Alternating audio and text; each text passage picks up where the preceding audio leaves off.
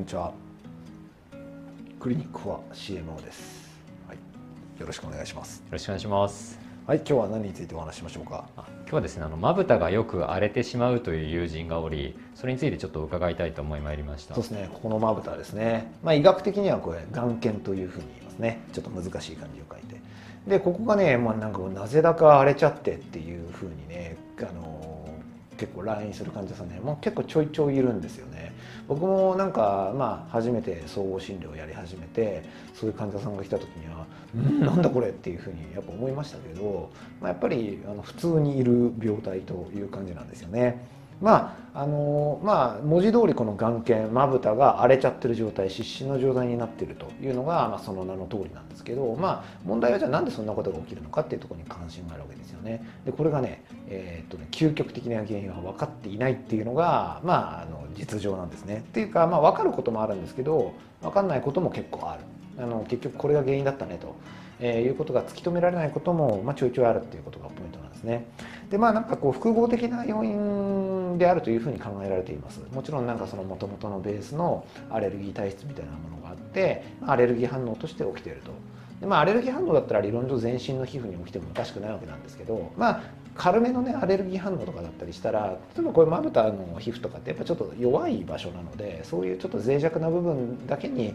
症状がこう強く出てる状態、まあ、そういったこともありえたりしますよね。であとはこの辺ってこう皮脂の分泌とかがちょっと過剰なあの部分だったりするのでこういうのが、まあ、あの過剰に分泌されてこの分泌腺が少しこう目詰まりを起こしてしまうと。いうことがあったりするとそこで少しやっぱり炎症本来だったら排出するべきものが出せないということで炎症を起こしてしまうとかあとは乾燥とかも要因になったりすることありますよね。えーとまあ、皮脂の分泌が多すぎるっていうのはどっちかというと夏場とかの方が多いですけどやっぱり冬場とかで乾燥肌えいう時に特にやっぱりこの弱い部分が荒れるあとはその花粉とかほこりまあそこからのアレルギー反応とかねであとはねやっぱり眼瞼という場所ですからまあこの目元のねお化粧とかメイクえーそれからあとはコンタクトレンズですよねやっぱりその医学的にある局所的な部位にエラーというかトラブルが起きてる時っていうのはその局所に何か別の問題がないかっていうねことを考える必要があるので、まあ、こういったもの、えーコンタクトレンズのみならずですねその洗浄液だったりとかね、えーあとは併用する点眼薬だったりとかそういったものが間接的に悪さ、刺激をしている場合もあったりするというところですね。ありがとうございます。この眼形の診断なんですけど、どういうふうに診断するんですか？そうですね基本的にはもうまぶたに炎症が起きてるというね臨床診断もう問診と見た目で診断していいあの形になりますね。ただねあのまあ目に炎症があるから眼瞼ですねっていうのはまあ一応それ自体は間違ってはいないんですけどやっぱり臨床的にはやっぱ見逃してはいけない病態っていうのがいくつかあって普通にねただのそのアレルギー反応とかみたいな一般的な湿疹として起きてるだけだったらその湿疹用のね、えー治療をすればいいわけなんですけどやっぱ注意しないといけないのはその病原体とかが関わってる場合ですね、えー代表的なところだとあのモノモライとかありますよね、まあ、医学的にはあの爆粒子とか、えーもっと複雑な名前がついてますけど、まあ、この辺なんかちょっとこう例えばこすっちゃったりとかして、えーこうばい菌が入り込んでしまった。でそうするとそこに感染を起こしてる状態によって当然赤く腫れて荒れてっていうふうになるわけですよね。でそういった時っていうのは例えばステロイドの塗り薬とかみたいな湿疹の抑える治療だけしてしまうとばい菌に対しては何のコミットもしてないのにむしろ弱くなっちゃいますからもっと病態が悪くなっちゃうわけですよ。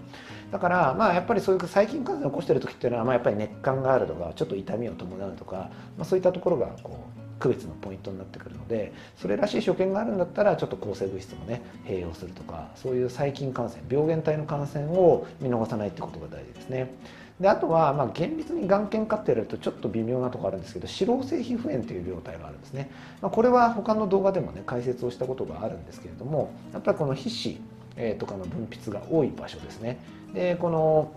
代表的には頭皮だったりとか頭のこの髪の生え際、えーこの胸とか脇とか、えーそういったところなんですけど、まあ、自分自身が分泌する油分に対して自分の肌がかぶれちゃうっていうねあの病態になっちゃうことがあるんですね。でまあ眼瞼そのものっていうよりはこのどっちかというとこの眉毛周りこの眉間とかこの辺もねやっぱそのいわゆる脂肪部位って言われるその脂漏性皮膚炎を起こしやすい部位で、まあ、ある種そこからの波及でねこの目元もあの荒れるっていう人いたりしますからやっぱり例えば他の部位とかの所見も含めてこの脂漏性皮膚炎っぽいなっていうふうに考えられる時には、ええー、やっぱそれ相応の治療、まあ、脂肪性皮膚炎自体はステロイドの塗り薬がやっぱ主軸にはなるんですけどやっぱねあのものによってはねカビが悪さしてることがあるんですよ。だからそういう意味ではやっぱ病原体の関与ということでは細菌感染とねちょっと似てるとこありますね、えー、心筋、えーと、カビがやっぱ悪さしてることあるのでやっぱそういう場合にはねそのカビをやっつけるお薬も、まあ、一時的にですね、えー、でもあの合わせて塗ってあげるとスカッと良くなったりすることがあるのでまあその辺があの治療のポイントということになりますね。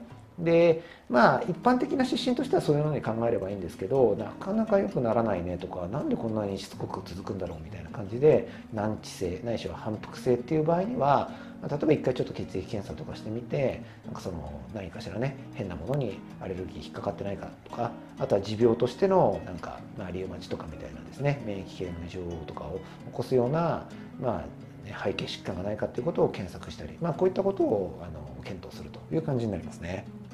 ありがとうございます。なんか治療法ってあるんですか？どういうふうに治療するんですか？はい、そうですね。まああの眼検に関しては究極的なあの原因が分かんないことも多いとはいえ、まあ、さっき言った複合的なね要因で、それはしばしば外的な要因でねあの起きていることも多いので、まずはねよく話を聞いてその取り除けそうな要因がないかということをしっかり見極めて生活を指導するということがまず基本になります。それをおろそかにしちゃうと結局原因を取り除いてないとですね、また永久に何度も起こすわけなんで、その都度薬塗ってるとね、まあまあなんかあのずっと薬塗り続ける人みたいにやっぱなっちゃう。まあ当然そうなっちゃう人もいるんですけどなるべくそうならないように何か原因がありそうかっていうことをあの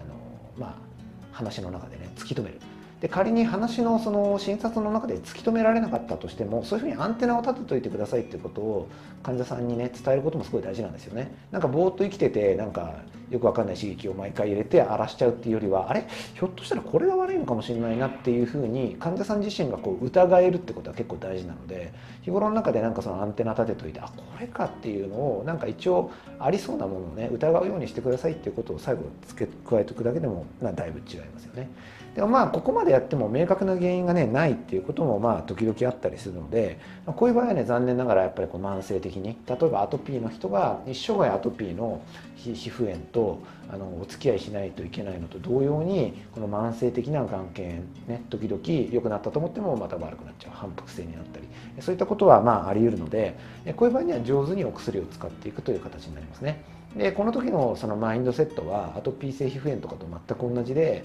その自分にとって一番良い状態をいかに上手にキープするかっていう考え方をするべきなんですよね。やっぱその慢性化してしまった病態っていうのはもう自分自身の肌質だったりとか、まあ、取り除けない何らかの外的な要因によって起こしちゃってるわけなので、まあ、根治っていうのがなかなか難しいわけなんですよ。一回治療してもうえー、病気は体から消え去ってくれて二度と起こしませんにはやっぱならなくて、ね、状況前提が変わってないわけですからいつまた同じような病態を起こしてもおかしくないわけですよね。そういった時に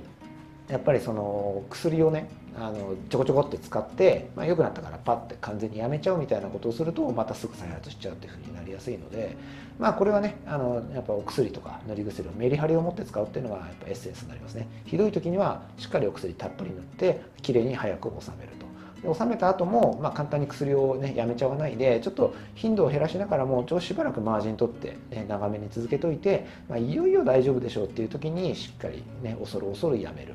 で日頃からね保湿とかそういうスキンケアは欠かさない、えそういったようなねこのメリハリを意識するってことが大事かなというふうに思いますね。ありがとうございます。今のお話の中で生活指導ということがありましたけど日常的に具体的に気をつければいいことってありますか？そうですね。これはね、えーともう羅列形式になるので、まあ、言ってきますね。えっとまあ、これ本当人それぞれなんで別にこれ取り除いても全然変わらなかったぞみたいなことであれば別にそこまで気にしなくてもいいんですけどそのまさにアンテナを立てるというかこれが自分にとってはあんまり合ってないのかもっていうのを意識してこういうのを見ていただくとあ自分にとってはこれが良くないのかなっていうのがね見えてきやすいのでその辺の参考にしていただけるといいですね。えまずは日光ですね。まあだから多分夏場とかに日差しがガーッと強くなった時に悪くなりやすいとかっていうのはやっぱその背景に光線過敏とかがあるかもしれない。あとはもうよく一般的にあるようなやつばっかなんですけどストレスとかね、え寝不足みたいなねあの生活の不規則さですよねあとはね寒暖差とかですねやっぱこのまあこれもね今までアレルギーのあの話をしてきた時には何度も出てきましたけどもやっぱ寒いところ暑いところ、ね、暑い、えー、冷たいこの辺のねスイッチっていうのは僕は体のホルモン系とか神経系のね、えー、このスイッチのこのね切り替わりが大事でこれがなかなかうまくいかない人はその血管が開いちゃったりとかですね炎症がちょっと強く起こっちゃったりということを起こしやすいですね。であとは非常に強い風、まあ、すごい強風の中を歩いてきたらなんかガサガサになっちゃいましたとかね。あとは湿気激しい運動アルコール。アルコールっていうのはそれ自体に対してアレルギーっていうことではなく一般論としてこういう湿疹反応とかアレルギー反応っていうのをねやっぱ増悪させてしまいますね。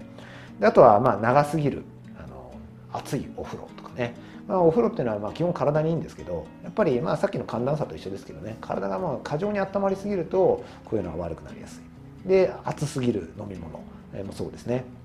で香辛料。これも大体同じような感じですね。でなんといっても目の周りに対するスキンケア用の、えー、製品化粧品、えー、っていったことになりますね。あのそもそも論としてこの眼瞼って女性に圧倒的に多いんですよ。まあもちろん男性でもたまに起こしますけどもう大体10対1ぐらいの比率であ目が荒れちゃったんですけどって来る人は女性なんですよね。そこの差分って